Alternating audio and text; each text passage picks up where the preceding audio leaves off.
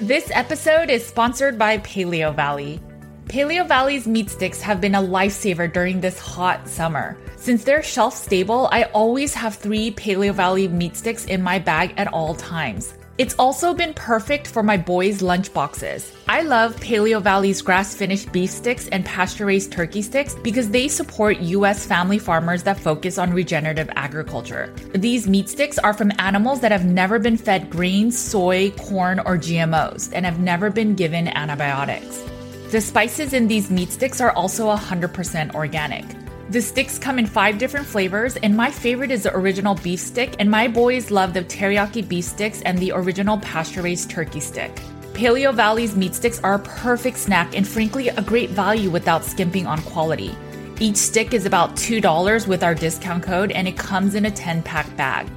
Make sure to support this podcast and head over to paleovalley.com slash CATG and use code CATG to get 15% off your first order.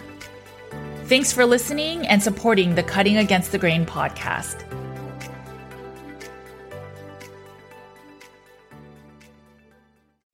Laura and I are just going to be talking really candid. This is what this podcast is all about. It's one thing to say, I want to eat something else that's not meat. It's a whole nother thing to say, you need to eat something else that's not meat. If you notice that you're jumping from diet to diet, at a certain point, you have to wonder the only common denominator is me. Get outside, go for a walk, get some vitamin D, breathe some fresh air, and stay happy and healthy and, and take care of yourselves. Let's just have some real talk. Welcome to the Cutting Against the Grain podcast. Hey guys, welcome back to the Cutting Against the Grain podcast. My name is Judy Cho and I'm here with my client. My client. Sorry, it's been too many clients today. You know what's so funny? Sometimes I say to my clients, okay, I'll put it in your show notes. And then I'm like, I'm in your session notes. It's so bad. It's so bad. It's just because it's the end of the night. But today I'm here with my friend and co-host, Laura Spath. Last time we kind of gave a teaser that we are going to talk about carbohydrates and the need for them. And I, we've had another podcast where we talk about hormones specifically. So we are not going to talk just about carbs and hormone health. I mean, it's a big, big component as to why people bring back carbs, but I really just wanted to talk about what I've seen in the community as to whether it's my clients, whether it's people just sharing on social media as to why they're adding back carbs. And then I could just share a little bit about you know, what reasons do we even need carbs if there even is a need for carbs? And then, yeah, we'll just kind of share a little bit. So I think th- this is almost like a little three part series. This, this episode and the last two where we touched on right. the, the everybody eating a stick of butter thing, the common there's a big new uh, announcement of like calories don't matter on carnivore. And then now this whole group of people that are adding carbs back in. So we've kind of mentioned it before where everybody's either eating a stick of butter or adding carbs. So i do feel like this is almost a continuation of the last two where we are just trying to bring context nuance discussion like something more than a 30 second video discussion about yes. a lot of these topics that are titles and trends that are happening in the carnivore community. So that's really our goal and it hopefully brings full circle what we've been talking about in these last couple of episodes. Yeah, and just to put in a plug, um, if you want additional questions from all of this, these last few podcasts, if you want to join us for the hundredth episode and ask your maybe more specific questions, please join us. We are recording that live on February 3rd, which is a Friday in the evening, and you can find more details about getting your five dollar ticket um, and celebrating our hundredth episode again with us very soon. Cool, that's fun. I'm excited to answer questions live with people. You know, just going back, um, I brought this up in I think the very first one, the the one about butter, and I talked about how I think part of the reason why people are not doing as well on carnivore is that during the summer or maybe it was spring, I really even think it was before PSMF where people were doing this MCT oil challenge where people were eating lots of uh, spoonfuls of MCTs and trying to lose weight that way. And then soon after, if you haven't um if you don't know what the trend Judy's talking about, that was one of our very first episodes where we talked about that trend. I think it was like single digit episodes that we did. And so that shows you that was almost two years ago because we do one mm-hmm. episode mm-hmm. a week. We're not allowed to skip ever. Judy does not let us ever skip a week. So it's exactly almost two years ago. But if, you know, that, that was kind of what maybe started or one of the earlier trends since we've been doing sure. this podcast. Yeah. Right. And then protein sparing modified fast came soon after and people labeled it in so many different ways. So there were people that were saying eat a lot in one sitting and then fast for many days. There was other people are like you eat lean on certain days and then eat normal on other days. I think overall, uh, none of those are sustainable. Protein sparing modified fast is typically from a medical reason of maybe you need to lose weight really quickly to do a surgery. And so that's where it comes from. And I think that as people started either under eating because they were only eating protein or they weren't eating sufficient fat or they were even going through the MCT phase where maybe they weren't eating enough protein because they were adding all their calories from fat. Whatever the cause was, the ramifications was that now there's this shift. And so that was one. I also think that a lot of people will undereat when they go low carb first, right? Because you're not hungry and people say eat when you're hungry. So then if I'm never hungry, I never need to eat. And that can then cause undereating. We've talked about so many different episodes. Our last one, we talked about calories. And then I think another reason why people may want to um, introduce carbs is they just want that excuse, right? So Laura's now adding carbs. I mean, she's not, but let's say Laura was saying that she was now adding carbs for hormone health. It's for me, it's saying, see, Laura needs carbs. So therefore it's probably safe for me to add carbs. And it can be the excuse, especially if you're an addict, if you struggled with disordered eating. And then I think the other big one in the carnivore space is the A1C. So a lot of people, if you eat normal amounts of protein, your blood sugar will go up and your A1C will go up. Um, I know Laura has talked to Dr. Bikman and maybe you can share a little bit about that, but I have too. And it's actually very normal. Yeah, I was at the low carb Boca conference uh, this past weekend, which future plug, Judy and I are going to kind of break down a lot of the talks and a bunch of my takeaways from that on next week's episode. Um, just like all the, it's a, it's a much more scientific conference, uh, and everybody that speaks is an MD or a researcher or just like really brilliant. I go just to learn uh, and absorb all that content. But um, Ben Bikman is an extremely brilliant researcher. I think he calls himself an engineer, right? He's he wrote the book um, Why We Get Sick, and I had gone up to him after his talk and was asking him about uh, carnivore blood sugar because I know that my personal blood sugar is in like the 90s in the mornings usually. Um, and I haven't had my A1C checked recently, but I do know that a lot of carnivores find, I mean, I, what was it over the summer? I had it checked. So it was like 5.0, I think it was. But a lot of carnivores find that their A1C ticks up slightly. Nothing near like pre-diabetic levels, but they just find that it, it drops really low when they're losing weight and they're reversing their insulin resistance and they're reversing their diabetes and their A1C drops really low. And then the longer that they're carnivore, it tends to slightly tick back up again. And that can be a big concern for people. I think there's also a misconception which we mention on here all the time, that the lower your blood sugar is, the better. And I think that's why this where the high fat trend has come from is that people are trying to get low blood sugar. Um, and so I just asked him, I said, look, my blood sugar is in the 90s, you know, like mid 90s pretty much every day. What does that mean for me? Uh, is that bad? And then what happens to, you know, my A1C if it's ticking up slightly? And he's like, you know, the A1C can be a false positive or falsely mm-hmm. high if you're a carnivore simply because your red blood cells are so healthy that they actually last longer and they don't turn over at the same rate as a normal person.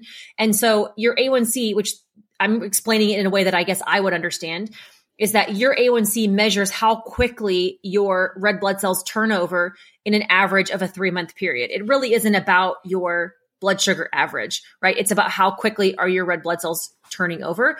And so he said, when you're a carnivore, if that A1C goes up slightly, it's truly just because your red blood cells are so healthy that they actually last longer. And he said, conversely, you could have somebody who's a vegan that has a false low A1C because they're so malnourished and their blood gluc or their red blood cells turn over so quickly because they're so malnourished that they actually have a very low A1C, but it's truly just because they're malnourished we measure sugar through by which it's in the red blood cells. And so when you are eating a carnivore diet, the assumption is that a lot of times this A1C measures on an average of three months. And if you look at the research, it also shares that it actually measures more heavily the last like five weeks of that three month period. Well, the thought is that for people that are on a carnivore diet, um, hemoglobin red blood cells are living for four months. And so in that accumulation, you will gather more blood sugar over those periods because you're not using it as much. And it's not an indication that you have insulin resistance or that you are unhealthy. And so Dr. Bikman, Dr. Dr. Paul Mason, they all have shared it is very common to see that blood sugar as well as A1C goes up. But if you check your C peptide, which is another marker of insulin, or if you check insulin and other inflammatory markers, and they all look okay, then it's not something to worry about. And so in general, with my carnivore clients, their blood sugar hovers around the low 90s, high 80s. And unless I'm fasting for a really, so I came back from this trip. I was traveling for five days. I'm still healing from my surgery. I was pretty swollen. So I actually just did a 48 hour fast, which is rare for me. Um, I do them very strategically not more than once or twice a month at this point, but it definitely reduces inflammation for me. I was pretty swollen just from traveling. When I do a, this type of 48 hour fast, it's just going to like flush out all the swelling and water weight and inflammation that I'm carrying. So I did it pretty strategically. Um, but my blood glucose drops really low then, right? My ketones skyrocket. Mm-hmm. The only time I get really high ketones and really low blood sugar is when I am fasting for more than 48 hours. If I'm eating two meals a day, my ketones are 0.5 to 0.7 and my glucose is in the 90s. And I'm been successful with weight loss that way. I've been perfectly healthy. Like everything is working well doing it that way. And so, um, yeah, I think that's, he was explaining to me and that was reassuring because even as long as I've been doing this and as great as I feel, I still see people saying over and over and over again about the low blood sugar um, that it makes me question it. And so it was great to be able to sure. ask an expert and just say, hey, I if a long term carnivore has a glucose in the 90s on a regular basis and their A1C is moved up 0. 0.1 0.2 0.3 is that something to be concerned about? And he instantly was like you know absolutely not. It's it's a good thing. Yeah he told me on the interview that even if your blood sugar was 120 milligrams over deciliters, but there's not real movement over the day and there's not these big spikes of 50 milligrams um, up or down that he's not too concerned. And it's really the swings that are more concerning because that means there's insulin getting um, impacted and all of these other things that will cause inflammation and metabolic syndrome um, there's a few reasons for the logic too. So Dr. Donald Layman, not on a podcast of mine, but has also said he has seen with people that eat high protein that their blood sugar tends to be higher in the morning. There is a need for glucose in the middle of the night. There's a cortisol kick, and that's where a lot of people will see their blood sugar kind of go up between I think the hours of one and three in the morning, there's this need for that spike. And for some people, they will wake up um, because of that. And so for people that don't have that issue or are eating a heavy meat diet, they will see that their morning blood sugar is higher because we just don't need the blood sugar because we're not eating carbs to then have that stimulation of insulin to have that excess blood sugar go away. And even Dr. Layman said it's not a big deal. It's just the dawn effect. Your body's preparing for you to get up in the morning. I think it's because carnivore is adjacent to ke- uh, keto and a keto diet – there are these numbers that people look at because they eat low protein and then they eat super high fat. They kind of want everyone to be in the 60s, 70s, 80s. 80s is kind of considered high, but we are not on a strict ketogenic diet. And that's where, let's see, the, the recommendations from Dr. Boz, she's going on a very ketogenic, maybe kind of carnivore, right. but mostly ketogenic diet. And so the protein is low and if I see a carnivore that works with me and their blood sugars, like their A1C is 4.7, 4.8, I know for sure they're under eating or they're fasting a lot because I don't see that. It's normally 5.1 and above. Uh, we'll talk about this more next week, but one of during the Q and A section at Boca, I asked the question to the panel. They had like all the experts up on the panel, and Dom, Di- Dom D'Agostino, who is a brilliant researcher and scientist, yes. right? Um, I asked the whole panel, like, how much protein should we be eating? And it was just more this question of getting a ton of variety of people from keto experts to scientists to researchers and doctors. And I wanted to hear from everybody what they said. And uh, Dom D'Agostino jumped in and said that, you know, he goes by the Donald Layman, which okay. is two, I, I, gotta actually look it up, but it's like um, 1.5 to 1.7 uh, grams per kilogram. Okay. And which was great. And when you do the math, it actually ends up being the same as what we always say of like 0.8 to 1 gram per lean body mass. So that was great. But he also said the point is when people were doing a strict ketogenic diet for long periods of time and under eating protein, they were finding that in children, especially, it was stunting their growth. And so the old mm. metric of low protein for kids who were on like seizure prevention, you know, ketogenic diet for medical treatment, they had to ensure that they were regulating getting them enough protein because they were finding that children who were under eating protein on a keto diet, it was stunting their growth. And he said the worst thing that you can do is under eat protein. I actually have a video clip of that that we'll have to incorporate next week, but um it was great to hear. Yeah, and that's why I said last week, I mean, there are advocates in the keto space that say ketogenic diets are muscle sparing. And even if there's some scientific paper that proves that, I am not willing to risk my muscle mass so that because I think my diet is saving my muscle mass instead of um, Dr. Donald Layman is one of the protein experts and has studied amino acids for 20, 30 years.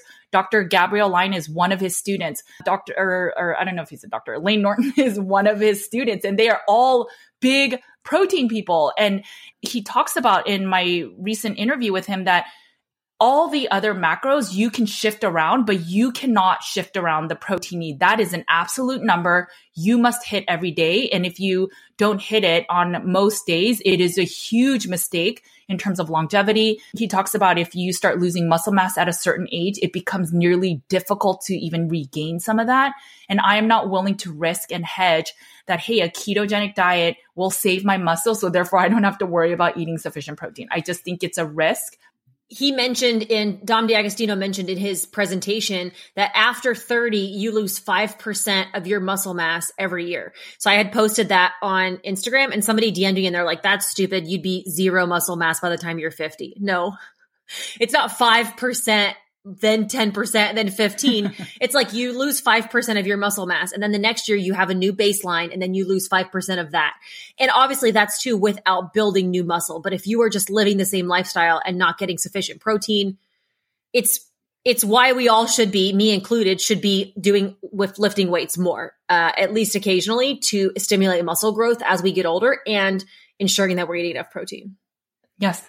I, I did a little bit of research uh, as to you know, why do why do we need carbs? So what, you know, everyone that's not a carnivore, why do we need carbs? And I think I searched several um, not research papers, but just the common thought wellness articles and almost everyone says there's a few main reasons and there's four one is energy so that you can use um, the energy from your food so that you can fuel yourself for the day well we know that fat can do that so that's a not as big of a deal. So if it's not the energy part, so the other part is storing energy. So you can store your energy as glycogen. You could store it in your liver and then in your muscles and so on and so forth. So if you ever run out of energy, you could use that. But then you can also use your energy as fat stores for, um, from your fat. So again, I think that's okay. So that's not a real reason to eat carbohydrates too. The other thing is for some reason they say that it preserves muscle. And we just talked about how protein is the true lever to preserve muscle. So even for that reason, it's not as valuable. And then the other one is obviously the digestive health part, which is that soluble, insoluble fiber soluble fiber will um, it draws water to your system. It can dissolve in water and it's supposed to help stimulate you to have a stool. And then insoluble fiber doesn't dissolve. And basically both of them are supposed to help you go. And then some of them can produce short chain fatty acids for good gut health. But you could also take animal fats and meats have uh, mammalian cells, which can break down for your gut microbiome. And same thing with dairy. So all dairy produces butyrate. So all of these reasons to say that, again, you don't even necessarily need fiber. Now, if you feel like you need those bigger bowel movements because that uh, helps you to feel like you're going, that's a different s- situation than believing that you need fiber to basically go and have digestive function. Most people on a carnivore diet say that they have improved digestive health. And if it was truly a fiber or no fiber thing, most people on carnivore would say, everything is great, but my digestive function is now horrible. And that's not the case. Yeah, I think we hear the opposite. Like you said, everybody talks about how their digestive system gets better um, without having any fiber and by doing meat only. I think the thing that we see the most is people who have been carnivore for a while and then end up adding carbs back is the people who are having hormone issues. Um, and I think we see the same thing with fruit, with the honey, with carbs. Um, and I think I know that you you feel the same way, but if you want to eat carbs, go for it. I have no issues right. with somebody who wants to do that. Where the challenge comes in, and the same thing goes for fruit, for honey, for sweets, for um, you know, any of these things that we've been to a stick of butter a day, any of these things that you want to do, there's no dogma. Do what you want to do. I don't care what you call it, right? Somebody actually commented, I this is a side note, but it it explains my point of I had posted a video of me um, ordering from In and Out and I had I had pickles with it. I did mustard fried burger patties, which is my new thing, and I'm obsessed. If you haven't seen that, you need to go get mustard fried burger patties. And I had pickles.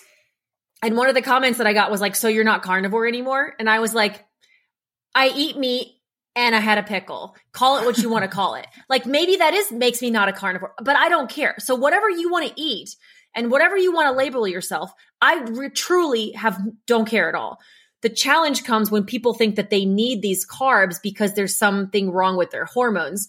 And I think you and I would always argue that if you think you need fruit, if you think you need carbs, then there's something else going on. There is a root problem. And this is what's happening with the butter trend, with um, the carb trend, with the fruit thing, when people were going and eating the raw carrot salad. All of these things, there's some kind of root cause that needs to be addressed or other factors as well, right? Obviously, if you're having hormone issues, fasting is not a good thing. I'm an advocate for fasting in the right circumstances. But if you're having hormone issues, fasting is not going to help that and it's not going to contribute. So there's there's just so many factors that I it's hard for me to jump on the train of like I added carbs and it fixed everything. Um, I, I, do think that is one of the bigger reasons. Um, and the other one, one is sleep, which I think sleep is also impacted by uh, the main hormone is cortisol that everyone's getting impacted with. And then the downstream effects of cortisol is your sex hormones and your thyroid.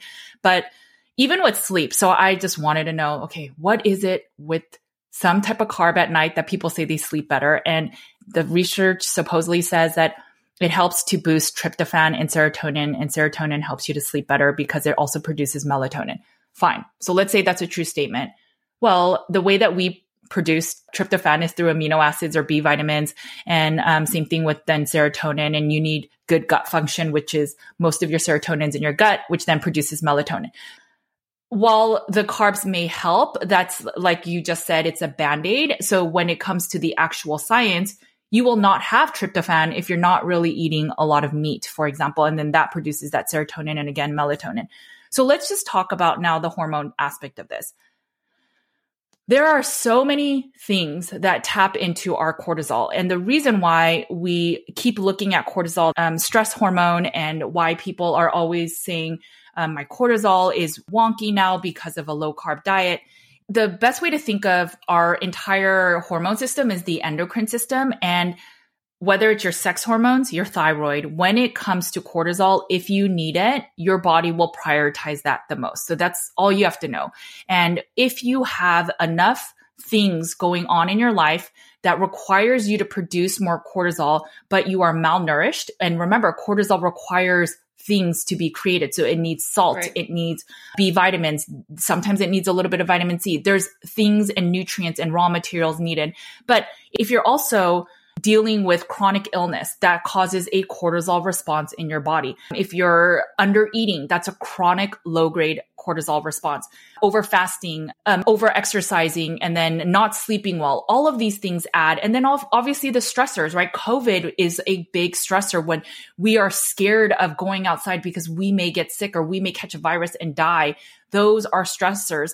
In the scheme of all that cortisol stuff, there is one truth where in a carnivore diet, we use gluconeogenesis to convert our protein into some glucose. And that also uses cortisol. And the question is, so a lot of people say, so therefore that is a stressor. The ketogenic diet is a stressor. But if you compare, consider all things, is it really that much of a pull on cortisol compared to all the other things? I think it's easy to say, I'll just change and add my carbs and then I'll be healed from all the cortisol output.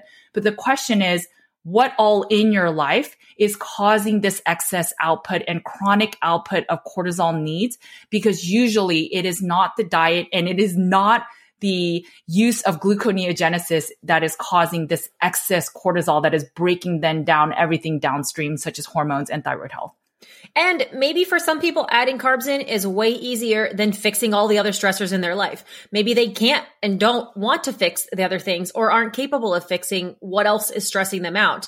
Uh, I do think, you know, obviously cutting out things like fasting and other things might be easier. But if you're in a very stressful season in your life, you might not be able to have a drastic enough impact on your cortisol and fix your sleep for whatever reason. Um, you know, there's a lot of seasons in our life where like our sleep is just going to be terrible and you can't adjust that. So maybe they're using those carbs as a band aid. Uh, sure. and as a way to treat those symptoms rather than address because they're just not capable of addressing the root cause, which again, you have to figure out what works for you. But if we think about blood sugar imbalances, which most people, the percentage of pre diabetics and diabetics in America is astounding. And when your blood sugar gets imbalanced long term, your insulin doesn't work as well. So you become hyperinsulinemia, you become insulin resistant. And guess what happens? Ta-da! It needs cortisol then to balance your blood sugar. So for people that have just heard my laundry list of cortisol and then they hear the gluconeogenesis uh, does impact your cortisol, well, if you were pre-diabetic before carnivore or diabetic or had blood sugar imbalances, well, carbs also impact your cortisol if you have blood sugar dysregulations. If you've been eating zero carb for many years and all of a sudden you're adding carbs, that will be a cortisol response effect too, because your body's not used to consuming all these carbs. Now you could slowly bring it in, but my question is why? Like, do you need carbs to lower your A1C? Well, we just said that that A1C is just a false positive. It is not an indicator of poor health. If you are adding carbs because you need to sleep better, is everything else in your life improving? And if you feel all of a sudden so energetic in the mornings and you're sleeping through the night and you feel great, then great, just keep trying it. But is there a certain point that that newness of carbs is going to go away and now you're stuck with the same issues. Like these are the things I'm truly wondering about because no time in history has it been, oh my gosh, gluconeogenesis is what has been impacting my cortisol. Right. So that's why my hormones are messed up. I mean, it's never been the case. Yeah. And I think part of this too is that the concern of like my glucose is in the 90s or the low hundreds every day, like what's going on. And so T- talk to us a little bit more about the fact that when people are adding carbs in, that baseline glucose is instantly going down. And so I think there is this sense of relief like, oh, wow, this is fixing me. I added carbs and now my glucose is in the 70s or the low 80s. Um, I think that's a lot of what I think people are explaining right now, too. Yeah, so it's interesting. I, I saw an interview with Paul Saladino or Dr. Paul Saladino, and he was saying something about my A1C has improved now that I've added fruit. And it's like, duh, it has. And the only reason is because your body's now using the blood sugar. So insulin's coming in and mopping up the extra sugar. So your blood sugar, and since he's uh, very fit and he uh, uses that sugar, the glycogen that's stored uh, when he goes surfing and whatever else, but his blood sugar then will be lower because he's actually using it. When we are not using our blood sugar, again, it's just kind of sitting in our blood and then our A1C ends up showing more of that amount. But if all your other markers of inflammation don't show illness, why does it matter? Like why why does it matter other than that people are saying this is a number you should follow. Just like we know that BMIs are not perfect. Um, the Rock is considered obese with the BMI. If we know that, then we should know these numbers are all specific to a certain diet. And the A1C was defined by the average American. The average American is not well, right? So on a ketogenic diet, yeah, if you're eating 50 grams of protein, your A1C better be low, right? Because right. you're not eating much protein and you're not really eating carbs. So in context of a carnivore diet, your blood sugar I would expect to be in the mid to upper 80s and the, the low 90s and sometimes 100 depending on if you ate a lot of cheese, if you ate more closer to the evening. All of those impact that. And I am never worried unless I start seeing things maybe in the 120s. Um, if I see A1Cs above 5.6, that's when I start digging to let's check their insulin, their C peptide, and lots of other inflammatory markers. It's not the carbs that we need. Um, there are just so many other things that can be impacted. You know, one thing I just forgot to mention is that a lot of us know that cortisol is produced by our adrenals. And so if cortisol is wonky or we don't have enough cortisol in the morning, then it's an adrenal thing. So our adrenals are fatigued. But the reality is that most of our cortisol is in our brain. Most of our receptors are in our brain. Maybe there's an issue with um, the hypothalamus or the pituitary. Those are all they all impact the way that cortisol is distributed. I don't know why everyone just says it's the carbs because even when we're on a standard American diet and most people have hypothyroid or Hashimoto's on a um, standard American diet, no one's saying it's the carbs. Now it's because it's your diet, right? But when you remove the carbs, now it's the carbs. It, it's just, where's the logic? It's also interesting though, you mentioned this, like, why are carnivores are good at acknowledging that cholesterol is not this one marker that's a perfect indicator of your health. We've also, right. I think most of us have taken the red pill on cholesterol and understanding that your high LDL is a good thing. The fact that your triglyceride should be like the ratio of cholesterol is what matters. Your total cholesterol is not something to be feared. A high LDL is not something to be feared. And if anything, it's a good thing. I think most of us have woken up to that fact, but yet there still is this fear and obsession with every other marker being exactly what we're told. And I'm not saying to throw out all markers that are out there and just ignore blood work because then it kind of sounds like we're in this carnivore cult and we're like, right. ignore your blood work, ignore everything, trust me, eat me, eat carnivore harder, like only do carnivore, you're doing it wrong. This is not what I'm saying.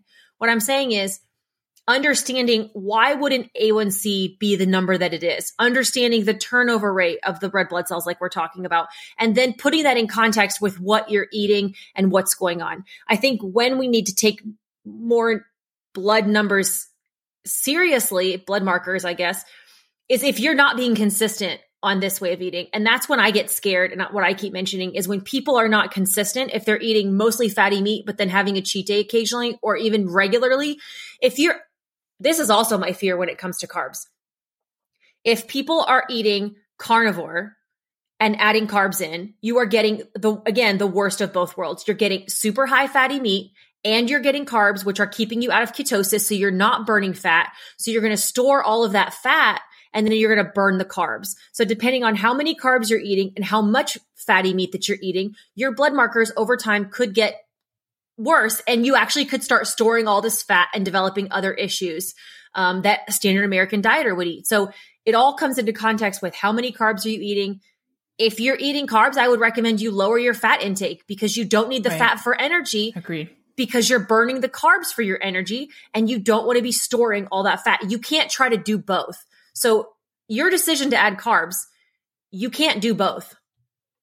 And if you were struggling with prediabetes before, it's just a risk because you're still going to be tapping into cortisol. The question would be, how do we measure how much cortisol is outputted more? So if you were pre-diabetic and you eat glucose or carb rich foods that tap into your insulin, your insulin's not functioning well enough. So then cortisol has to come and save the day. How much cortisol is outputted then versus when you're in a carnivore diet and you have to use gluconeogenesis? How much cortisol is outputted then? And it's such a it's a natural human response. That's why we have an effect such as that. It's a human physical response. And it's just wild to me that we think that's something to be fear mongered by. And this hasn't really been talked about much in our carnivore community, but we think about A1C, it's mostly measures our glucose. Just to give you perspective, um, a lot of fruits are more fructose than glucose, and that will not always be shown in your CGM or your continuous glucose monitor,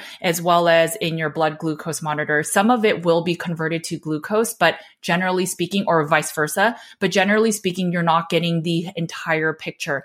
And that's where you will have to do like a liver test from your, um, your provider to see, are you getting fatty liver now from fructose? And those are not things that we see. We may get the stimulus from carbs and we're like, whoa, we have so much energy now. Well, yeah, sugar is a stimulant but fast forward three months, do you still have that same energy? Are you still sleeping as well as you said when you first introduced these carbs? Are you still healing? And if you are, that's great. But if you're not, then it was never the carbs and the carbs were just a band aid to get over whatever hump you're going through. And I know you said, why do we accept cholesterol to not be the standard American markers? And why with A1C do we are we not okay with these new normals, no matter how much Ben Bikman or Paul Mason brings it up? And, you know, I'll be the first to say it. I think it's some of the influencers. I think people say, look at me, look at my A1C, look at my glucose, look at my ketones, like, look how great they are. And then and look how think, skinny I am. Right. And that then becomes the norm of, and again, we are also keto adjacent. And when we are keto adjacent, we compare all our blood work to even Dr. Dom D'Agostino always shares his glucose and it's in like the 60s, 70s. So when someone follows that, they'll think, oh my gosh, my marker's in the 90s. I am almost pre diabetic and I'm not even eating carbs. So what's going on?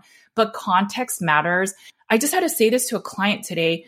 You don't know what happens behind closed doors. And if if I'm telling you that majority of our clients, their blood sugars in the 90s, but I, I guess I'm telling my clients the wrong things and that's why their blood sugar is so high. And everyone else that's a carnivore and their blood sugars in the 70s, they must be doing it right. It's interesting if you're uh, adding the carbs back in to help your hormone health and like you are taking exogenous hormones to help with that. Talk about what that would mean as far as your health. Like what other underlying issues could be going on that would require you to need exogenous hormones? So, if we think about all the sex hormones, they are all under the steroid hormone pathway. And the number one thing that we also create is cortisol in that whole thing.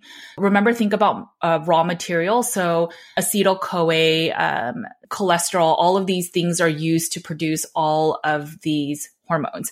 And if there are multiple ways to go down these paths to make certain types of hormones. And the main one, the master one is pregnenolone. And then it goes down to your either DHEA, your progesterone, estrogen, testosterone, DHEA, etc. If again, your cortisol is being overly tapped, everything will get shuttled to make cortisol and eventually your body will shut down the production of the sex hormones and the production of so when cortisol is high it will suppress your thyroid hormone so it is true that most likely there's something going on that cortisol is always running, but it could even just be your life is super stressed. That means you're chronically in a cortisol, high cortisol state. What ends up happening is most people will do like a Dutch test, which is a hormone, like a urine spot test, or they will do like a saliva test to see where their cortisol is. And oftentimes a lot of those will say, okay, you're low in progesterone. So you may want to supplement with um, exogenous progesterone or exogenous estrogen that is never a root cause. You are never just, oh, I'm low in estrogen and that's why I'm not feeling good. Why are you low in estrogen? And oftentimes it's because it's related to either a toxin that's circulating, which can affect your cortisol, which includes like mold, Lyme, heavy metals. Um, it could be high blood sugar levels. Again, all the things that I just mentioned that can impact cortisol. And then if you're under eating, you don't even have the raw materials to make anything. So what's going to go? Your sex hormones because your body's like, you're not in a condition to make a baby. So um, you're, I'm going to shut off the ability for you to make a baby, but I still need you to survive. So everything is going to get shuttled to cortisol.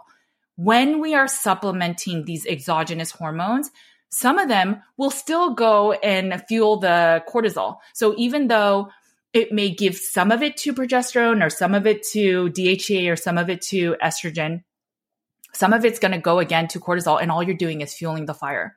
That's where I'm not the biggest fan of exogenous hormones. My question is always, why are you imbalanced?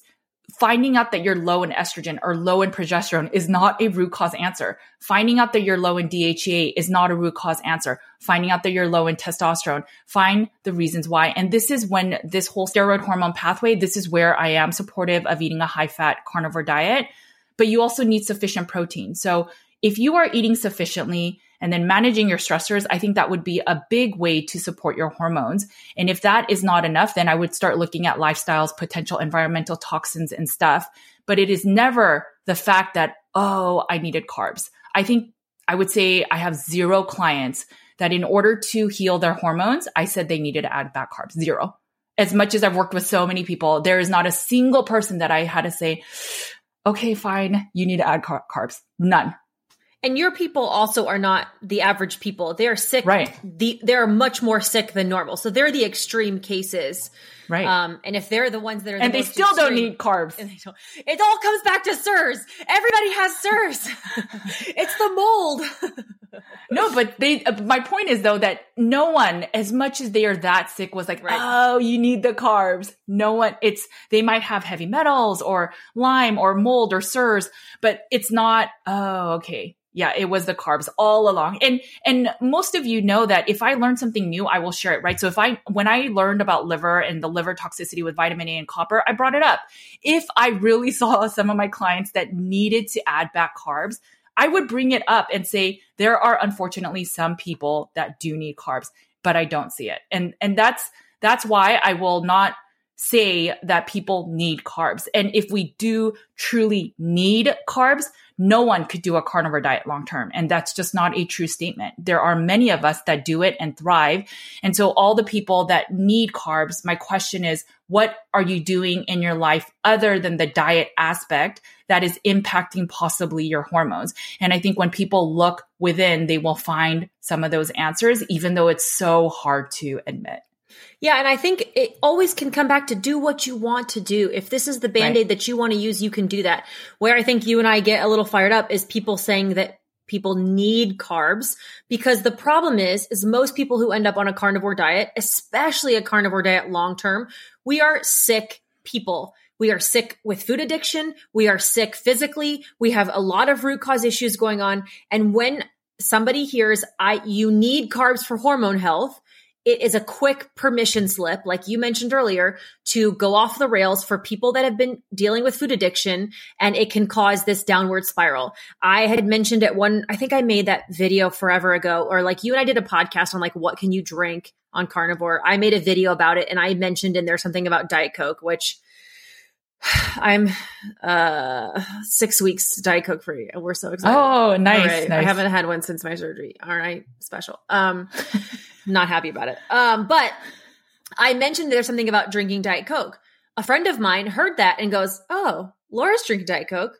I could have a Coke Zero then. That makes sense. And then the next thing you know, she's completely addicted and having a couple a day. And like all of a sudden she can't stop and she like needs her. Like I, unfortunately, some, this is why I haven't talked about it a lot over the years is because I don't want to give somebody that permission to right. then cause them, you know, it's like my kids eat other foods that are not carnivore but I don't want to, sh- I don't show those often because I don't want to trigger somebody into thinking like, oh, if this is appropriate for them, like then I can do this. And I don't want to cause somebody to think that that means it's okay for them in their context. And so it's just, that's my fear. I also know myself personally, I don't want to eat a sweet potato and I want to eat, I talk about, I want to eat a donut. And so if you told me I had to eat carbs, um, I actually remember back in 2019, I was having hormone issues on carnivore.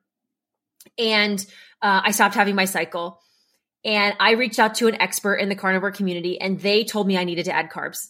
And I hadn't eaten anything that was non carnivore in about 18 months at that point. And I all of a sudden was like, great, I need carbs. And I tried to make myself like some sweet potatoes and some meat. And then I added some blueberries. And then the next thing I know, I ate a pint of ice cream within a matter of 24 hours. Like mm-hmm. I couldn't handle that permission of like, you need to eat carbs. So I very quickly went like, get your act together, girl. You can't do this.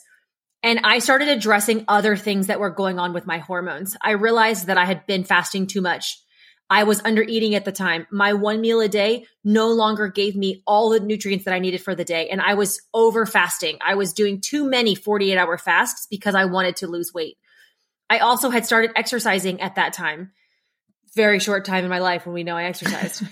and rather than just exercising a little bit, I started taking these crazy intense body pump classes five days a week.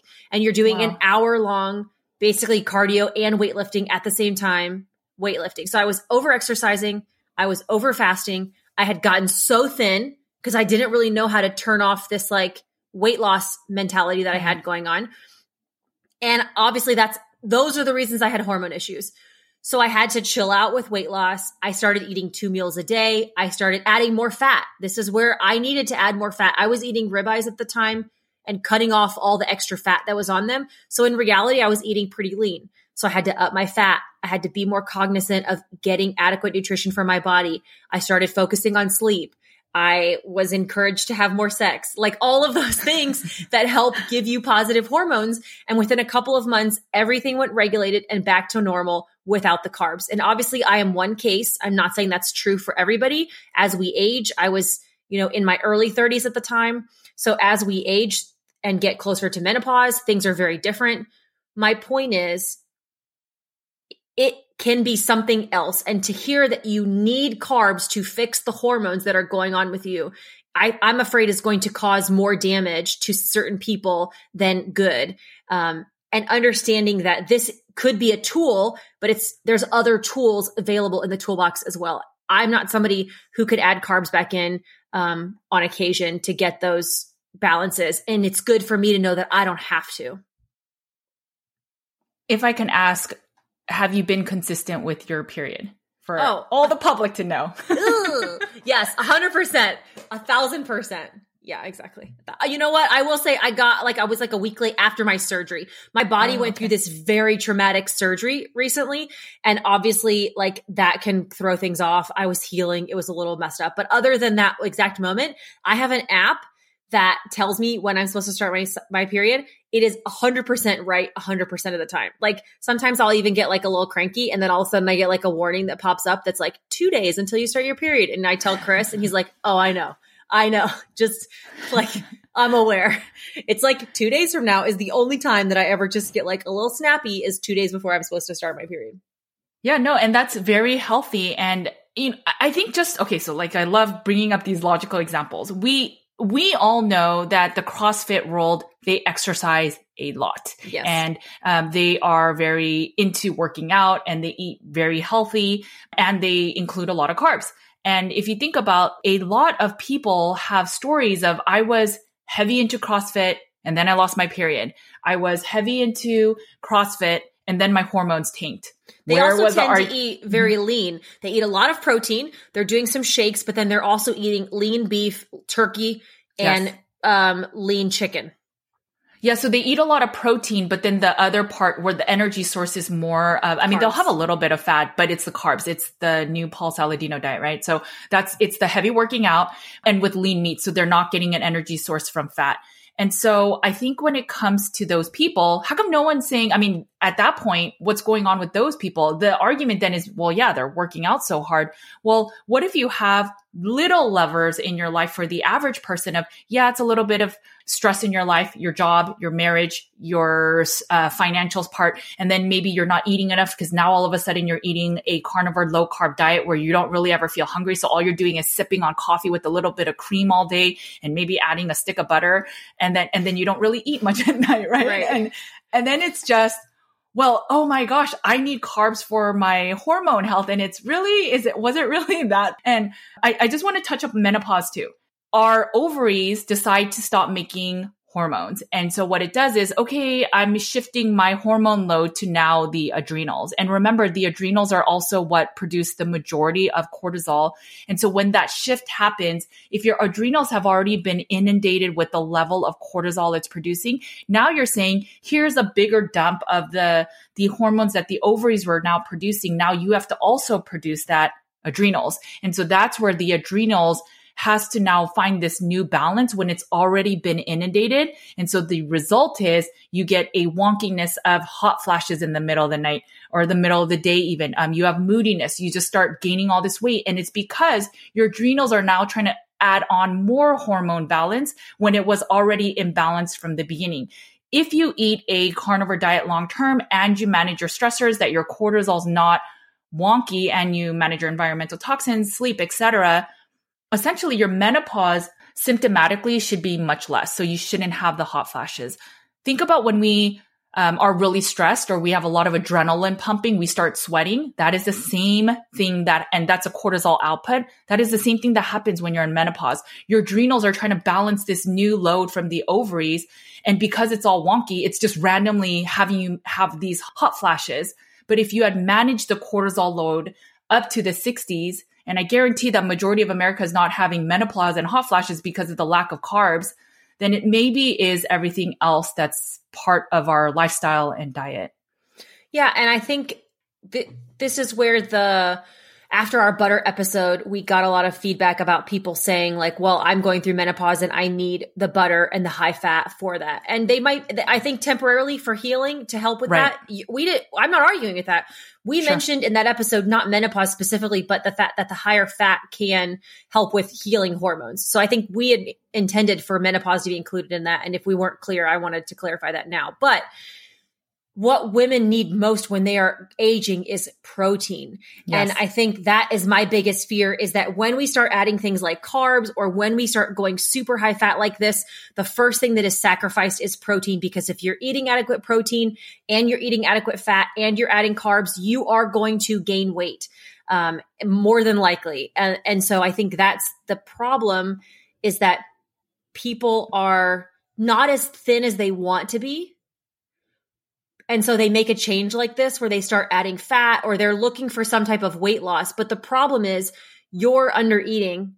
And if you want to adjust and make sure you're eating enough, you likely are not going to eat an adequate amount and then instantly start dropping weight. There is this time if you've been under eating, if you're malnourished, if you've been lacking fat or lacking protein, and you all of a sudden start eating an adequate amount, even though you aren't as thin as you want to be, it's likely that you will gain weight over time with that.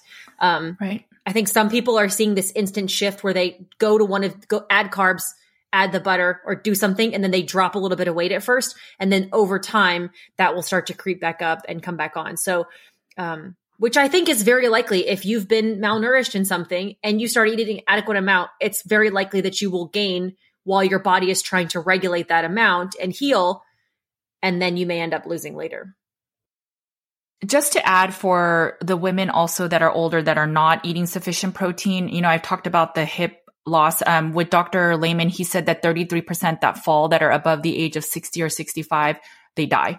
So they don't even make it past that injury. And I do not want to end up being that one. And I'm okay eating 75% fat on top of my total adequate protein. Now that's a lot of calories now because the fat um, being that much higher but I'm, I will never sacrifice my protein needs, just understanding how important it is in terms of health and longevity. And just as an FYI, if you are suffering from hypothyroid, Hashimoto's, the way that we produce thyroid hormones is not only with iodine, but it's with sufficient protein. There is no fat in that mix. Now, if your cortisol's out of balance, which may need some more fat in that department, if your cortisol is in balance, it can suppress thyroid, but the actual production of thyroid hormone actually needs protein. And this is why I've been this advocate for if you want to heal your hormones, you need the fat, but you also need the protein at Boca, uh, Ben Bikman's talk was on insulin resistance.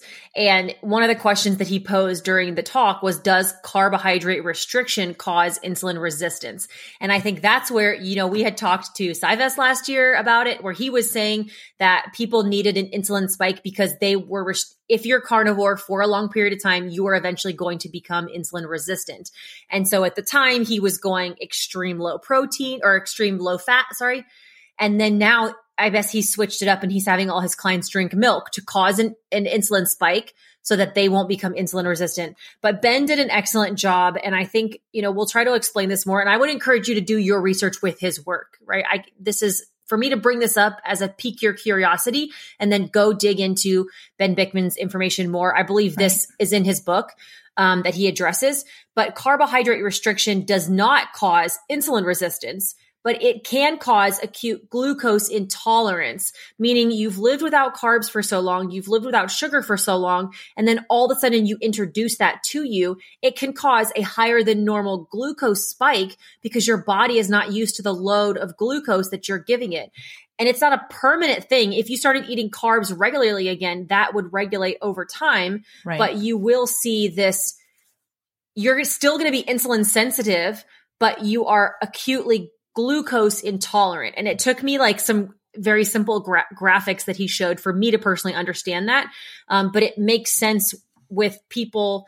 And I think some of this reason why people are adding carbs in is because they're worried if they're carnivore too long, it's going to turn them insulin resistant because of this higher than baseline glucose levels. Yeah, and I've heard that too. So some people reach out to me and said, before carnivore, I could eat some carbs and my blood sugar was yes. still normal. And now when I eat it, because of carnivore, my blood sugar is now hitting the one somethings and it's just ruined my, bl- like now I cannot handle any carbs. And that's not true. If you eat carbs for a good month and not overdose on the carbs, so maybe you eat 100 grams or 150, your blood sugar will start regulating again. It's just, you stopped using that part of your body and your body is very efficient. So once you stop using it, it's yeah. like, oh, okay, I don't need to focus on that anymore. And then once you introduce it, just like when you introduced the ketogenic diet and you went through the keto flu, you're going to have a shift and that is okay. If we can accept that we go through a keto flu and we go through these differences, why can we not accept that maybe our A1C being high is okay? If you add carbs and you feel like everything is fixed, your hormones, your sleep, your energy, and now it's six months out and you're still eating carbs and you still feel that same way, then I commend you. Then you have found your root cause issue and it was carbs. But I don't know many people that last six months. In fact, I know so many people that go the Ray Peat route because they're like, I get to eat everything I want in moderation and eat the carbs and eat healthy carbs and I will heal my hormones. And so many people gain so much weight, but then they have low energy because now their blood sugar is dysregulated.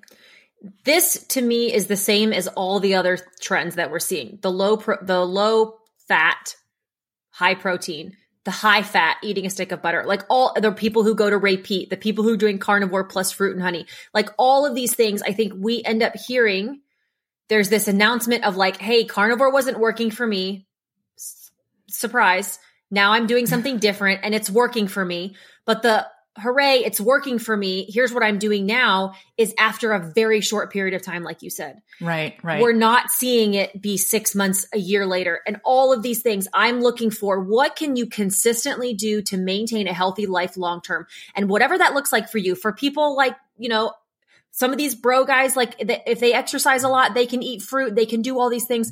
Like, I don't care what you do I want you to do what is going to keep you healthy and happy long term and is sustainable for you so you can stick to this way of eating uh, and that works to help you be the healthiest possible. I just don't see that from this type of trend and feedback. We see it when people start doing it and instantly feel better, like you said, and are talking about it very quickly. Um, and that's my concern is that we still don't have long term information on it. And then everybody else jumps on the trend and that's why I think things keep bouncing around. Right. And I mean, just to give the example of Dr. Saladino, I, I honestly think that if he ate higher fat on carnivore, he could still do his very active lifestyle and and not have the carbs. I, I really believe he could have done it um, without adding a lot of the carbs, but he chose not to eat the fat and he chose carbs as that energy level lever, but then is still maintaining his protein. The risk when you eat a lot of fruit and a lot of these carbs is fine. He's using up the blood sugar, but there are people that were super athletes that ended up having diabetes. And then the question is, how do we know that Dr. Saladino is not going to get a fatty liver over time from all the fructose? We just don't know the downstream effects of even all these Ray Peaters that are eating orange juice and Coca Cola, like the real version, because it's cane sugar instead of high fructose corn syrup how do we know the downstream effects of their organs and other things that are not just measured by blood glucose and A1C? We only care about A1C and blood glucose because it is a sign of inflammation. It is a sign of metabolic disease. It is not what's going to kill you. Most people don't die from diabetes. They die from complications of diabetes, of metabolic syndrome. And that's the part that people need to really understand is you are not going to die from a high A1C. You are going to die from inflammation from high A1C. And it's just this context that we have to just understand if you are on a carnivore diet, are you really going to die from blood sugar imbalances? It, the logic is not there. Right. And if your hormones need support, is it truly because you're under eating? And you have to be honest about that. If you're not eating at least a pound and a half of meat a day with some amounts of fat that makes sense for you, you're probably under eating. And it's just because we're not eating many other macros. And if you're not doing that, and I get a lot of clients are like, Judy, but I can't eat that much. And it's, well, then you're going to risk your hormone health. And if you want to introduce carbs, you can later because carbs will make you hungry because it's stimulating insulin and ghrelin. But long term, it was never the carbs that saved our human health. We are inundated with excess carbs right now, which is making us sick. And if you think that those same carbs, just because they're healthy carbs, and, and if you think that's the thing that will balance your cortisol, which will then balance your thyroid and your hormones, I would love to see that data. Six months out, you're doing the same thing with your carbohydrates, and now everything's healed. I would love to see your blood work um, I, I would be super skeptical just based on my small population of clients. Yeah, what we address so much here is find the root cause, like find what's really going on. Stop treating the symptoms. Uh, stop addressing things just symptomatically um, with band aids and focus on why these things are happening in the first place. Um, and I think that's where true healing can happen and where you will find what you can be consistent on long term. I'm sure there's going to be some people that will be upset by all three of these episodes.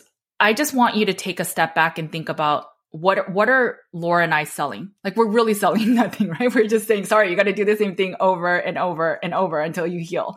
And it's super boring. We're not selling something. And I just think everybody else that's sharing a certain thing, is it their own N equals one? Are they selling a program? I mean, I don't know what it is, but I really want you to question why. Why do I have to eat this? Or why do I have to add that? And if not everyone needs it, then those are not the answers for everyone. And if it's not the answers for everyone, it may not be the answer for you.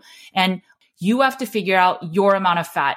You have to figure out that you're ensuring to eat sufficient protein. And then from there, you just have to figure out how much stress is in your life that is causing your cortisol to be imbalanced, your blood sugar, and all your hormones and thyroid health. Absolutely. Yeah, we have no judgment on what people want to do with their own decisions. I think it's just we get scared and that's where these last three things that episodes we wanted to address is we just want people to f- be able to figure out what works for them and not be led down this path and kind of end up on these yo-yo cycles because I have people reach out to me every day that tell me, "Oh my gosh, I totally got sucked up in that trend and then I followed up with that trend and now I'm down this rabbit hole and I am a mess." And I'm just right. hoping that we can bring some context and discussion around it um, to help people get off of that hamster wheel. I mean, the scary, just to add to your story, there was a person, I think you saw it too, but he was sharing on Twitter. Um, he looks very healthy, but I think he was doing carnivore, but with lots of carbs here and there. So he would just go off the diet and he yeah. had a heart attack.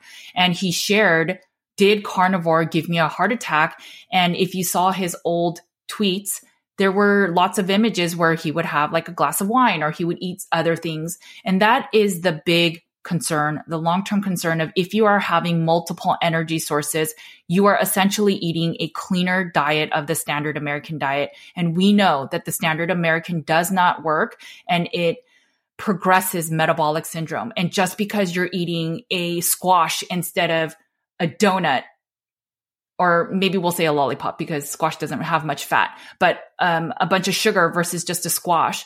If you have too much of energy energy substrates, you are risking excess fat to be stored, triglycerides to go up, blood sugar to go up, and eventually metabolic syndrome that can cause you to have heart failure. Yeah, that's that's uh what am I supposed to say after that? like, whoa. Well, there we go. Three in yeah. a row. I, I, all I'm saying is uh, find what you, what works and stick to it because uh, you can't toggle between high fat and high carb and do that back and forth because eventually your body's going to keep the score. That's ultimately all I'm trying to say. If something cannot stick with you long term, then it's maybe a better idea not to do it. Cool. Well, what can we talk about next week that's gonna ruffle some feathers? We and go, let's go every. How many directions have we gone now? It's gonna be fun.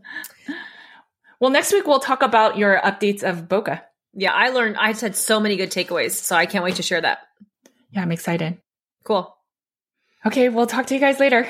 Bye. Thanks for tuning in to the Cutting Against the Grain podcast. If you enjoyed this episode, please make sure to share and leave us a review and leave any comments and questions on Apple Podcasts. We will read and answer your questions and comments on an upcoming podcast episode. This also helps us to share our real talk with more community members. You can also find me on my other podcast, Nutrition with Judy, on all podcast channels. You can also follow my content on Nutrition with Judy's Instagram, YouTube, Facebook, and Twitter. You can find Carnivore Cure in paperback, ebook, and audio on Amazon. I also have a blog post and weekly newsletter with nutrition and wellness updates. You can sign up at nutritionwithjudy.com. You can find Laura on Instagram at Laura Eastbath. You can follow along on her daily stories and see some of her funny skits. You can also find Laura on her YouTube channel where she shares tips on living a meat based lifestyle. If you're wondering how much meat to eat in a day, week, or month, Laura has you covered. She also shares how to make a perfect sear on a steak and how extended fasting looks like in real life. You can find her YouTube channel by searching Laura Spath. Thanks again for listening to the Cutting Against the Grain podcast. And remember, make sure to cut against the grain.